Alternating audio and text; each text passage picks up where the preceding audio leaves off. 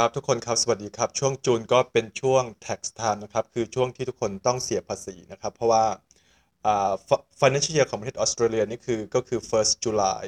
first July ของปีที่แล้วจนถึงวันที่ 30 จูนของปีนี้ ซึ่งก็อีกประมาณแค่ 2 อาทิตย์เองนะครับ ก็ end of financial year แล้วทีเนี้ย end fina end financial year เนี่ยเกี่ยวอะไรกับ immigration ก็คือ เกี่ยวครับ ช่วงนี้ต้องเกี่ยวเพราะว่าไม่ว่าจะเป็นวีซ่า subclass อ่า C82 TSS ที่มันเข้ามาแทนที่ไอ้อ่า457 เนี่ย แล้วก็วีซ่า subclass 186 กับ 187 ที่เขาจะต้องใช้ประสบการณ์ในการทำงานเข้ามาข้องเกี่ยวคือ คนที่จะสมัคร 482 ได้จะต้องมีประสบการณ์ full time 2 ปี ถ้าเผื่อเป็นนักเรียนทำ part time ก็ต้องเป็น part time 4ปี หรือถ้าเผื่อเป็น 186 กับ 187ที่ตอนขอ PR เลยเนี่ย ก็ต้องเป็น full time working experience 3 ปี ถ้าเผื่อเป็น part time ก็ต้องเป็น part time 6 ปี ดังนั้นและนักเรียนหลาย ๆ คนที่ที่ทำงานอยู่ที่ประเทศออสเตรเลีย คือเขาทำงานจริงมีประสบการณ์จริง แต่ไม่มีการเสียภาษี ไม่มีการไม่ได้รับซูเปอร์จากนายจ้าง ไม่มีไม่มีหลักฐาน ไม่มี PAYG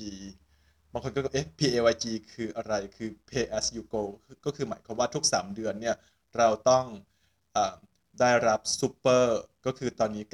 9.5%จากนายจ้าง ซึ่งนายจ้างต้องโอนเข้าเข้าบริษัทหรือว่า Account ของซูเปอร์ที่ที่เราใช้อยู่ แล้วก็นายจ้างเองก็ต้องมีการหักภาษี คือหน้าที่จ่ายออกไปด้วยคือต้องหัก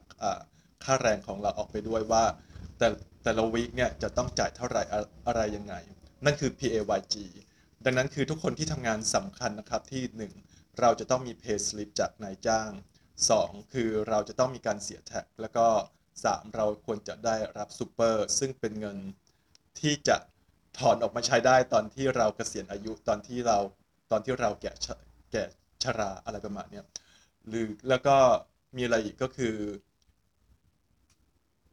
มีการเสียภาษีมีการจ่าย tax ใช่ไหมมีซูเปอร์แล้วก็นั่นแหละคือพอสิ้นปีก็เอ่อ สิ้นปีคือไม่ใช่ December นะ คือสิ้น financial year คือที่ 30 จุนก็ make sure ว่าเราได้ได้รับ PAYG จากนายจ้าง แล้วก็ถ้าเผื่อบางคนไม่ได้เป็น PAYG ก็อาจจะเป็นเขาเรียกอีก group certificate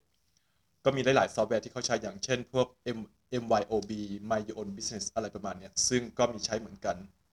ดังนั้นสำคัญนะครับทำงานอย่ามัวแต่รับเงินสดกัน make sure ว่ามีการ ลงใน payroll มีการเสียภาษี มีการจ่าย tax แล้วก็มีการทางนายนายจ้างเองหรือว่าทางร้านเองเนี่ยก็ต้องมีการจ่ายซูเปอร์ด้วย แล้วก็ถ้าเผื่อจะให้ดีตอนนี้วีซ่า subclass 186 กับ 187 คนที่ถือ 457 หรือว่า 482 มาก่อนเนี่ยตอนนี้เขาจะขอดูบัญชีของพนักงานด้วยว่าว่ามีมีเงินหรือว่ามีรายการไหนที่เป็น รายได้ที่ทาง